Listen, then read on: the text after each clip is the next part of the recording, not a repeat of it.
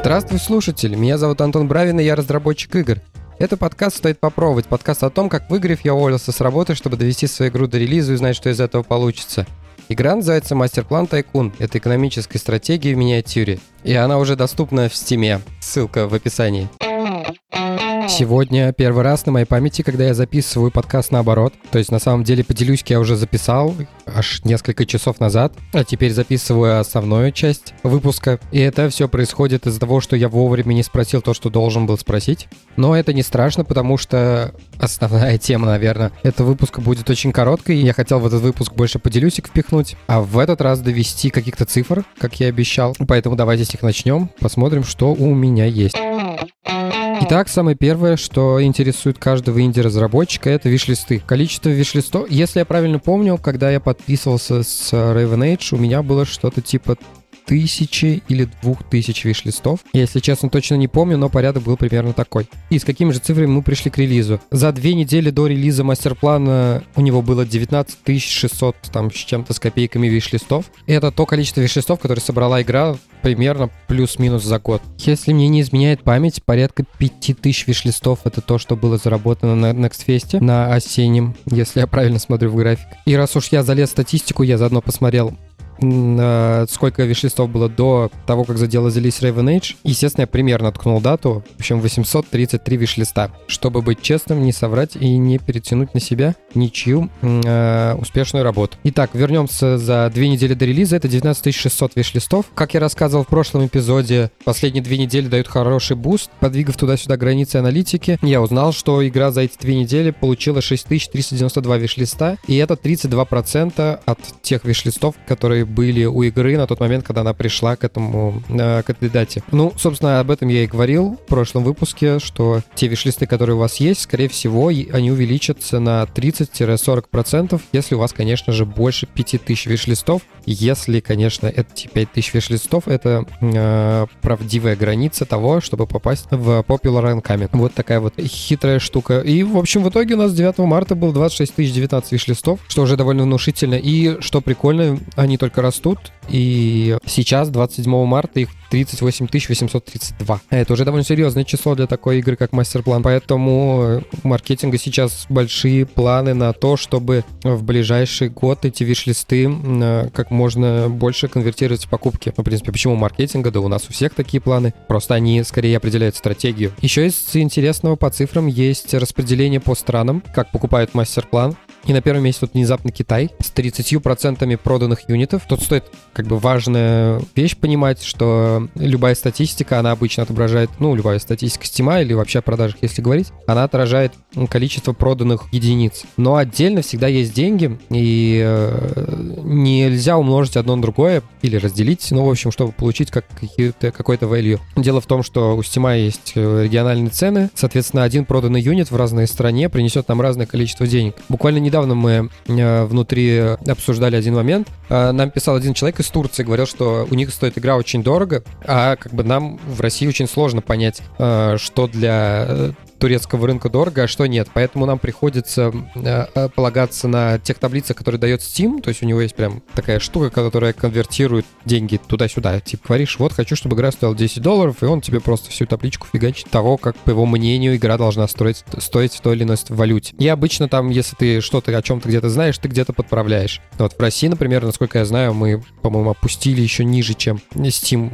предлагал, чтобы как-то больше в mindset попасть. Ну, просто мы его знаем. Э, я попытался что там в Биг Маках посчитать. Все, наверное, слышали, есть такая штука, как э, коэффициент Биг Мака. Прикол тут в том, что в соотношении того, сколько стоит Биг Мак в той или иной стране, можно определить соотношение платежеспособности внутри экономики человека, который живет в этой стране. Потому что, во-первых, Макдональдс проводит очень большие исследования, чтобы определить цены на свои товары. Во-вторых, он очень сильно завязан на местных производителей. Из местных продуктов это все делается в большинстве случаев. Таким образом, если, например, Masterplan в Америке стоит 9,99, ну, 10 долларов, то в России он стоит 319, это что-то около 4 с копейками долларов, то есть больше, чем в два раза разница. И то есть мы получим э, с одной проданной копии в США и с одной копией в России разные деньги. В США, то есть почти в два раза больше. Но при этом, если пересчитать на Биг Маке, то разница не такая большая. А, я, конечно, поверхностно все эти коэффициенты искал, но получается, что в Америке Masterplan стоит типа 1,7 Биг Мака, а в России 2,1. Ну, соответственно, разница не такая большая. И именно поэтому по количеству юнитов нельзя точно понять, сколько э, было заработано денег.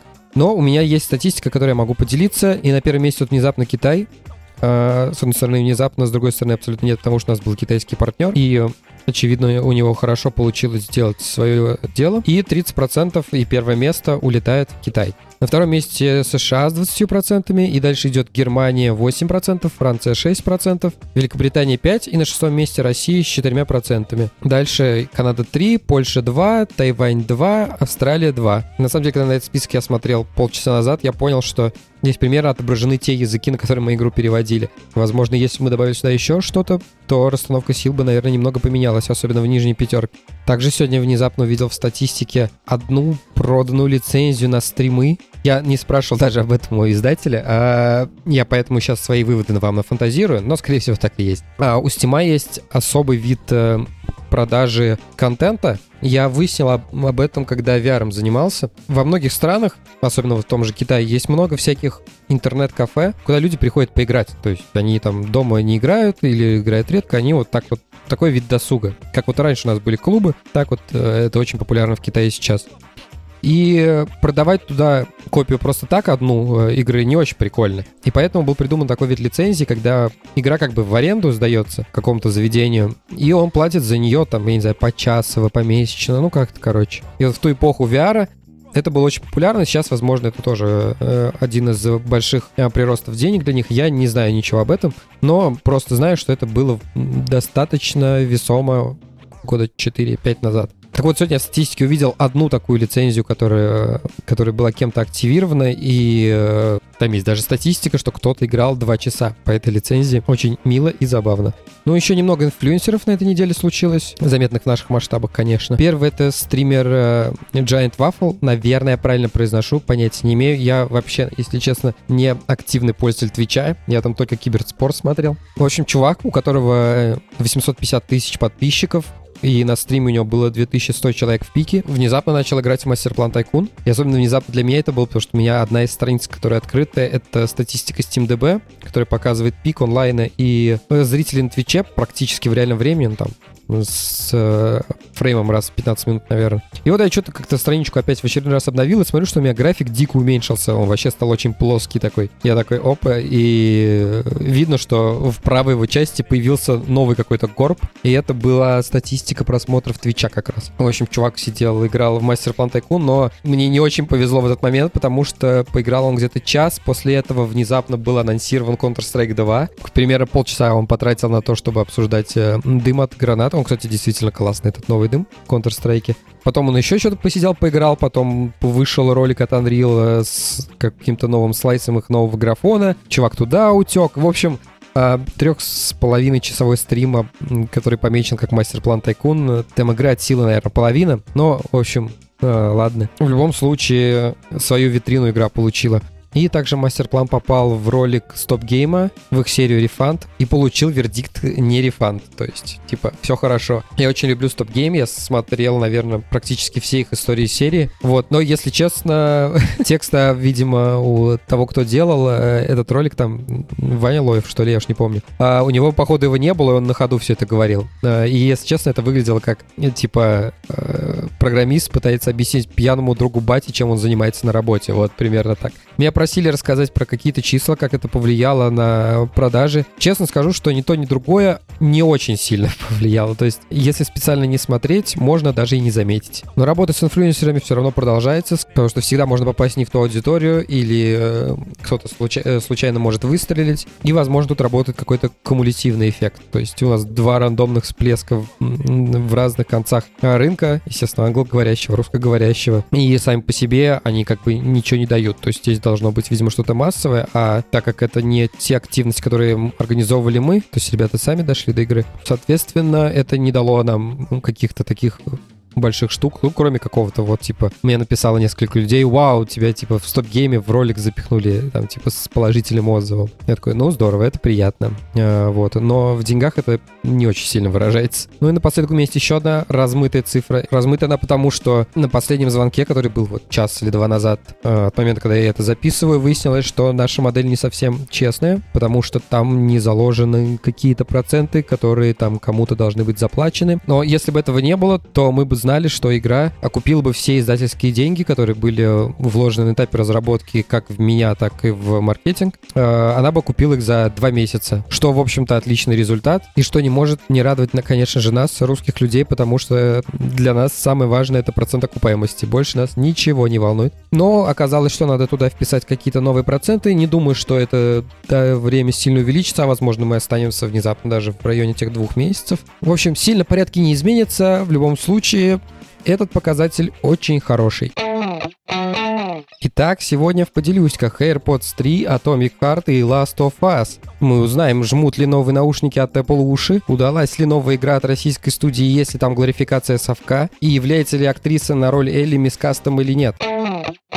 Я купил себе новые наушники. Э, дело в том, что я большой поклонник AirPods, и у меня были AirPods 2 на протяжении, наверное, трех лет, может, чуть побольше. И они доживали свои последние дни. Им уже было явно очень тяжело работать. Последние года полтора, наверное, ну, уже не работали микрофоны, что в целом не такая большая беда, но самая большая проблема была в аккумуляторах. Если я в них выходил на улицу, там, в мороз минус 20 условно, то э, они вырубались там через 10 минут. Пользоваться ими было уже вообще как-то неприкольно. В принципе, три года нормальный срок службы для такого вида устройств. Но могли бы, конечно, и подольше проработать. С другой стороны, они находились в довольно агрессивной среде моего использования, не всегда очень дружественны к ним. Например, микрофоны, скорее всего, сдохли из-за того, что я их не очень правильно чистил, а совсем уж твердыми штуками. Это уже потом я начал использовать зубную щетку. Сейчас вообще заказал какую-то штуку с Алиэкспресс специально для чистки наушников. Когда приедет, там разберемся.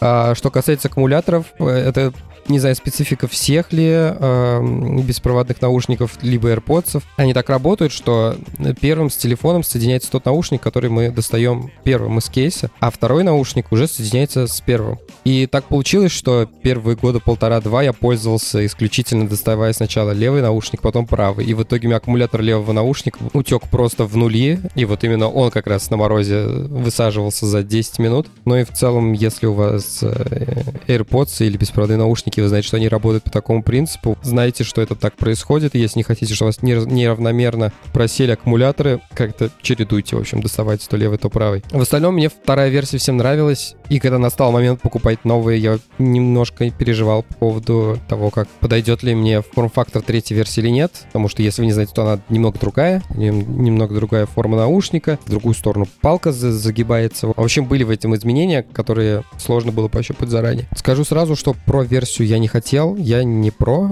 мне такие наушники не нужны. Плюс, на самом деле, я не люблю вот эти затычки, которые в уши вставляются. И шумодавы мне особо негде использовать. В итоге заказал я их опять же на Озоне. Там у них есть в поиске такой зюзик, показывающий оригинальные товары. Ну, то есть это те, которые Amazon дал значок, что это не подделка. Обошлись они мне тысяч в 16, что довольно дешево на самом деле, и их быстро расхватали. Так что я через несколько дней заходил, там уже ничего не было. Это дешевле, чем заказывать через какой-нибудь SDEC, у которого есть э, сервис перевозки там всякой разной техники из Эмиратов, с Штатов. А еще где-то я смотрел, типа в Ресторе, наверное, или еще где-то. В общем, это было дешевле, чем везде. Там цена была от 19 до 21 тысячи, наверное. Здесь что-то около 16. Ну и потом, когда они пришли, я там воспользовался Ютубом и всякими разными манипуляциями, чтобы э, узнать, оригинальные это наушники или нет. Ну, судя по э, тому чек-листу, который нашел на Ютубе, да, вполне себе оригинальные. Но опасения мои про форму э, самих наушников были не напрасны, потому что они действительно немного больше, чем э, вторые AirPods. Видимо, очень много было жалоб на то, что наушники выпадают. У меня вообще с этим никогда никаких проблем не было, но третьи чуть-чуть побольше, из-за этого они немножко больше давят на уши. Ну, по крайней мере, на мои. То есть, если у вас вторые выпадали, то третьи, возможно, будут держаться прочнее. И также там другой способ управления этими наушниками. То есть, если в, первых, в первой и второй версии там все это определялось через микрофон, который был включен, и мы просто тапали пальцем по наушнику, он, э, микрофон слушал эти частоты и воспринимал это как призыв к действию какой-то, там остановить трек, включить следующий и так далее. А здесь же была сделана типа тач-кнопка. Если честно, я не супер фанат этой технологии. Это примерно как это примерно как тачпады работают на маках. То есть у нас есть э, жесткая поверхность, нажатие на которую э, эмулируется с помощью какой-то вибрации под этой панелью. Не так, как там когда-то в Windows ноутбуке он все использовали раньше. Вот нажимаешь на него, он прям продавливается механически. Дело в том, что такая штука фрустрирует, когда она не срабатывает. То есть э, непонятно, у тебя кнопка сломалась или что вообще происходит. У меня пару раз с маком такое было, когда у него какой-то модуль, отвечающий за контроллер трекпада, просто зависал в усмерти, вообще было непонятно, что происходит. Это очень фрустрирует. А с наушниками такая же тема, там, когда их, по-моему, вынимаешь из уха, он перестает как бы воспринимать эти нажатия, и непонятно вообще, что работает, не работает. И из-за этого не очень удобно теперь их Э, теперь ими управлять. То есть если мы идем под наушники под шапкой находятся, раньше можно было прям по шапке два раза ударить, они трек переключали. Сейчас надо под шапку руками залазить, э, чтобы два раза нажать на эту кнопку. В остальном, как бы у меня претензий ноль, это чисто утилитарная покупка. У меня сломались одни наушники, мне нужны были, грубо говоря, такие же а, им на замену. Каких-то других чудес открытий я, собственно, от этого не ждал. Вторая, поделюсь к этой неделе, это Atomic Heart, до которого я наконец-то добрался, смог поиграть в него сколько-то там, типа часа три, наверное, четыре. Буквально я дошел до Open World, и там и остановился. Тем, кто ничего не слышал про эту игру, стоит знать, что этот проект в каком-то роде нонсенс, потому что ребята, которые его делали, они практически появились из ниоткуда. О них никто ничего не знал внутри игровой индустрии. Они сумели найти денег на такую большую игру, сумели собрать команду, там что-то типа человек до 200, что ли, у них работало. Половина игровой индустрии не верила, что такой проект в принципе существует. Люди думали, что это все видосы, которые они показывают, это фейки. Другая половина была уверена, что даже если что-то существует, то получится какая-то фигня и ничего не выйдет. Но все эти оценки абсолютно не оправдались. Игра вышла очень громкая, очень заметно у нее был релиз. И вообще все, что касается маркетинга, это просто мое почтение. Все настолько было сделано офигенно, и буквально из каждой детали был вытащен вытащен какой-то инфоповод, который мог только быть вытащен. У игры, например, просто офигенный саундтрек. Можете просто сходить на Яндекс Музыку и его послушать. Э, наверняка вы в новостях читали, что Комарова, версию, которую сделали для Atomic Heart, она висела в топах э, прослушивания Яндекс Музыки на протяжении недели или двух. Это вот тот звоночек, который говорит о том, что работа была сделана великолепная. Когда внутричковая какая-то новость протекает наружу за наш вот это геймерское комьюнити. Сам же проект, ну, что сказать, он очень мощный э, в плане... У нас такого никогда не делали. Наверное, бы, если бы не кризис 2008 мы бы такое сделали, наверное, бы еще сколько-то лет назад. Но реальность такова, что мы дошли до этого только сейчас, и тем не менее это выдающийся результат. Я бы не сказал, что игра прям AAA AAA еще, но куда-то там вот рядом на полку можно ее поставить, конечно же. И когда ее сравнивают с Биошоком, то есть это вполне справедливо. Действительно, можно взять вот эти две игры, поставить их рядом, дать потребителю попробовать выбрать, э, и у него не будет такого какого-то ощущение, что одна игра какая-то более дорогая, другая какая-то более дешевая. Они, честно, вот игры одного уровня. К сожалению, здесь есть нюанс в том, что последний Bioshock вышел году там что-то типа в 13-м, Infinite вышел. И Atomic Heart, к сожалению, он примерно ощущается вот как игра из той эпохи. Как там, из начала поколения PlayStation 4, Xbox One, откуда-то вот оттуда. Так что с точки зрения геймплея, ну, можно назвать ее немного устаревшей, конечно. Возможно, сделать все ребята там что-то как-то переделают, вытащат, не знаю. Если они посчитают это нужным. Есть к ней претензий по поводу вот именно того, что несколько разных видов абсолютно механик были запихнуты вместе в одну игру. То есть сначала это чисто линейная сюжетная игра, где мы ходим по коридорам, решаем загадки, отбиваемся от монстров, потом мы вылезаем наружу, и там как бы open world. Тут я сам остановился играть, но, судя по всему, там дальше еще есть несколько комплексов, которые которых также будут э, туннели и загадки, и между ними мы перемещаемся по этому открытому миру. Насколько это хорошо было сделано, мне сложно оценить, потому что я не фанат абсолютно э, игр в брожении в туннелях замкнутых пространств и не фанат таких вот open world. Поэтому с той этой точки зрения не знаю. С точки зрения арта все очень здорово. Там встречаются, конечно, какие-то такие маячки, э, когда какой-нибудь э, мертвый солдат в советской форме лежит на столе, вот на этом классическом коричневом столе, из, состоящий из четырех досок. А когда видишь такой кадр, у тебя какой-то вайп именно вот начала карьеры Мэдисона, да, то есть а, польские шутеры, 2006 год, что-то такое. При том, что как бы там много полигонов все равно не дашь, и, ну, много оттуда не вытянешь. Но вот эта композиция, она вот, у меня, по крайней мере, я думаю, возможно, у многих людей моего возраста ассоциируется вот с теми играми э, не очень дорогими.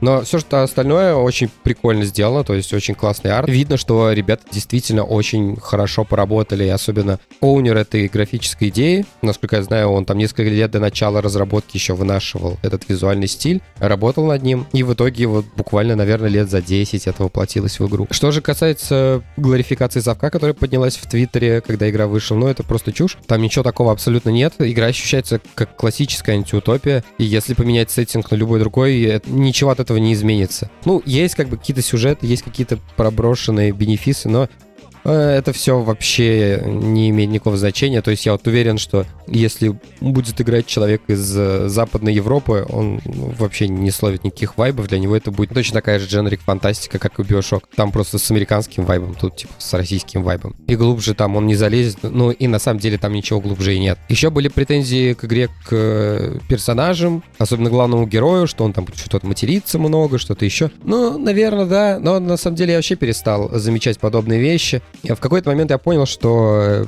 95, наверное, процентов видеоигр, которые сейчас делаются, они делаются, условно, для 16-летних. Я, помню, как-то об этом говорил. И э, с этой точки зрения тут все в порядке. Ну, ничего необычного. И у меня поэтому мой какой-то внутренний фильтр просто откосил. Ну, какой-то чувак похож на Барбера, ведет себя как Барбер, в принципе, который фантазирует о том, что он какой-то суперагент. Ну и ради бога. Единственное, что там руку озвучивает тот же актер, что в «Бесславных ублюдках», это тарантинский фильм про нацистов. И там как бы типа глав, главного гада озвучивает вот этот же актер озвучки. И у меня постоянно ощущение, что со мной из руки постоянно Кристоф Вальц разговаривает. Но, если честно, я не знаю, буду ли я проходить эту игру или нет, потому что я конец определился, что я обычно об этом как-то не задумывался, потому что в какой-то момент просто перестали мне попадаться такие игры. Я понял, что я не люблю шутеры от первого лица, где вот мы в одиночку уходим и вот что-то делаем. Я никогда не любил Half-Life. Я не выкупаю вот этой вот э, штуки брожения по темным коридорам, перепрыгивания с кубика на кубик, пролазивания в щели и все вот это такое прочее. Я никогда не мог играть в Bioshock. Меня очень интриговало как бы сеттинг, история. Я бы хотел на это все посмотреть, но начиная играть, я все время на втором, на третьем часу бросал. Вот Infinite только я прошел. Мне всегда было тяжело играть в такие игры, и для меня прям глотком свежего воздуха в свое время стал Call of Duty. Типа, нас вытащили на поверхность, дали нам вокруг кучу народу, мы все бежим, и вот это классно, вот это мне всегда нравилось. А бродить по темным подвалам в одиночку мне никогда какого-то удовольствия не доставляло. А эта игра, к сожалению, она точно такая же. Плюс еще там есть вот эта вот э, механика, из-за которой я тоже во многие игры не особо много времени провожу в них. Это механика, связанная с э, тем, что постоянно появляются вот эти как они называются, господи, мухи, не мухи, пчелы. Э, в общем, эти дроны, которые ремонтируют все, что мы разрушили. И условно мы заходим в какое-то место, у нас там есть, окей, есть какие-то камеры, которые нам надо уничтожить, чтобы не пришла подмога. Сносим эти камеры, сносим каких-то роботов, которые там есть. Через 20 секунд прилетает пчел, начинает все ремонтировать. И нет никакого способа все это как бы вычистить, выключить на совсем. Там вроде можно куда-то на какую-то гору забраться в каждой локации, это в нажатии. То ли тревога перестанет подниматься, то ли просто все роботы обездвижатся. Об этом я только читал. Типа, я не знаю, насколько это происходит, ничего пока до этого не добрался. Но, в общем, немножко странная тема. Я не люблю играть в игры, где постоянно давление на игрока оказывается. Понятное дело, что здесь можно как бы вырулить, то есть это значит, что мы должны просто довольно шустро себя вести. Типа, зашли на локацию, быстро всех вычистили, там, забежали в пару домов, все оттуда вынесли, побежали дальше, пока до нас не добрались. Ну, вот я такое не люблю. Поэтому, возможно, да пройду игру на Ютубе. Не знаю пока. Но, тем не менее, я купил издание какое-то там среднее, которое с четырьмя DLC за 3 500, что ли. И надеюсь, ребят, все получится. Проект очень смелый, проект очень классный, и под таким большим давлением за такое большое время э, ребята дотащили его до конца. Круто, мои поздравления. Еще одна поделюсь к этой неделе. Это сериал Last of Us, который мы досмотрели с Леной благополучно. Сериал по игре. Э, если кто не знает, это эксклюзив Sony на PlayStation. Был когда-то. Сейчас первая часть вроде как должна выйти в Стиме. И у меня двоякое ощущение от игры, если честно было, когда я ее проходил. Во-первых, это было связано с тем, что это как бы экшен с элементами стелса, с элементами хоррора, и ни то, ни другое я не люблю. Кажется, что вообще не, ничего не люблю, судя по э, моим рецензиям на последние игры в этом выпуске. Но на самом легком уровне сложности, в принципе, норм. Как бы, типа, окей, можно играть. Одна из каких-то таких прикольных э, фичей этой игры в том, что она как раз та редкая игра, которая не для 16-летних. Она действительно пытается рассказать про серость, про серых людей, про серую мораль и так далее, что в современных играх ты не часто встречается. Но игра выдающаяся, это как бы сложно отрицать. И на самом деле мое отношение к ней, наверное, ухудшило ситуацию с ачивками. Там они были, во-первых, немножко сломаны, во-вторых, чтобы получить какие-то ачивки, связанные с высоким или там самым высоким уровнем сложности, там реально надо за жопу себя порвать. Очень сложно в нее играть на высоких уровнях сложностях. Ну, в общем, еще мне какие-то ачивки не засчитали, меня это взбесило. В общем, подпорчено было ощущение. Но в целом, с точки зрения сюжетной, игра очень интересная. И вышел сериал с Педро Паскалем в главной роли. Это тот чувак, который играет Мандалорца. И Элли играет Белла Рамзи. Это та девочка из «Игры престолов», а, которая вся такая смелая там в последнем сезоне. Педро Паскаль, кстати, тоже играл в «Игре престолов». Очень забавно. Они там разминулись сезона на 4, наверное. И сериал, на самом деле, очень-очень сильно по игре. А, я слышал много разных мнений о том, что, типа, там половину вырезали, тут что-то не как в игре, тут что-то не так, а, что мало экшена, кстати, тоже э, такой упрек был к сериалу. Но, не знаю, мне на самом деле понравилось. Сериал действительно очень сильно по игре, каких-то таких боевых э, замесов там действительно не очень много, буквально, не знаю, пара моментов. В остальном это сериал про людей и их взаимоотношения. Интересный вопрос, если вы не играли ли в игру, интересно ли вам будет смотреть сериал? Uh, я не знаю. Uh, если вас забомбардировали со стороны о том, какой это классный сериал, его надо посмотреть, э, но вы не играли в игру. Это интересно будет. Посмотрите и потом где-нибудь напишите в комментариях к этому выпуску или в группе ВКонтакте где-нибудь к этому эпизоду, что вы об этом думаете. Единственная проблема, которая мне не очень понравилась, это то, что они смазали явно последнюю серию.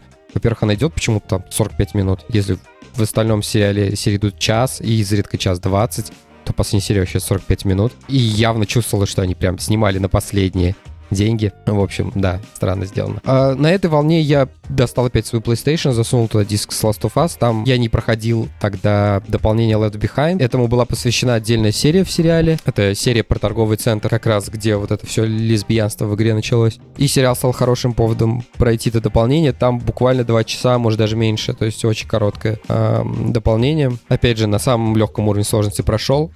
Что могу сказать? Ну, хорошие были потрачены два часа. Мне, в принципе, понравилось. И я заказал еще второй Last of Us Part 2. В него, потому что я не играл. И, в принципе, время пришло закрыть этот какой-то гешталь. Так что ждите от меня через несколько месяцев важное мнение на вторую часть Last of Us.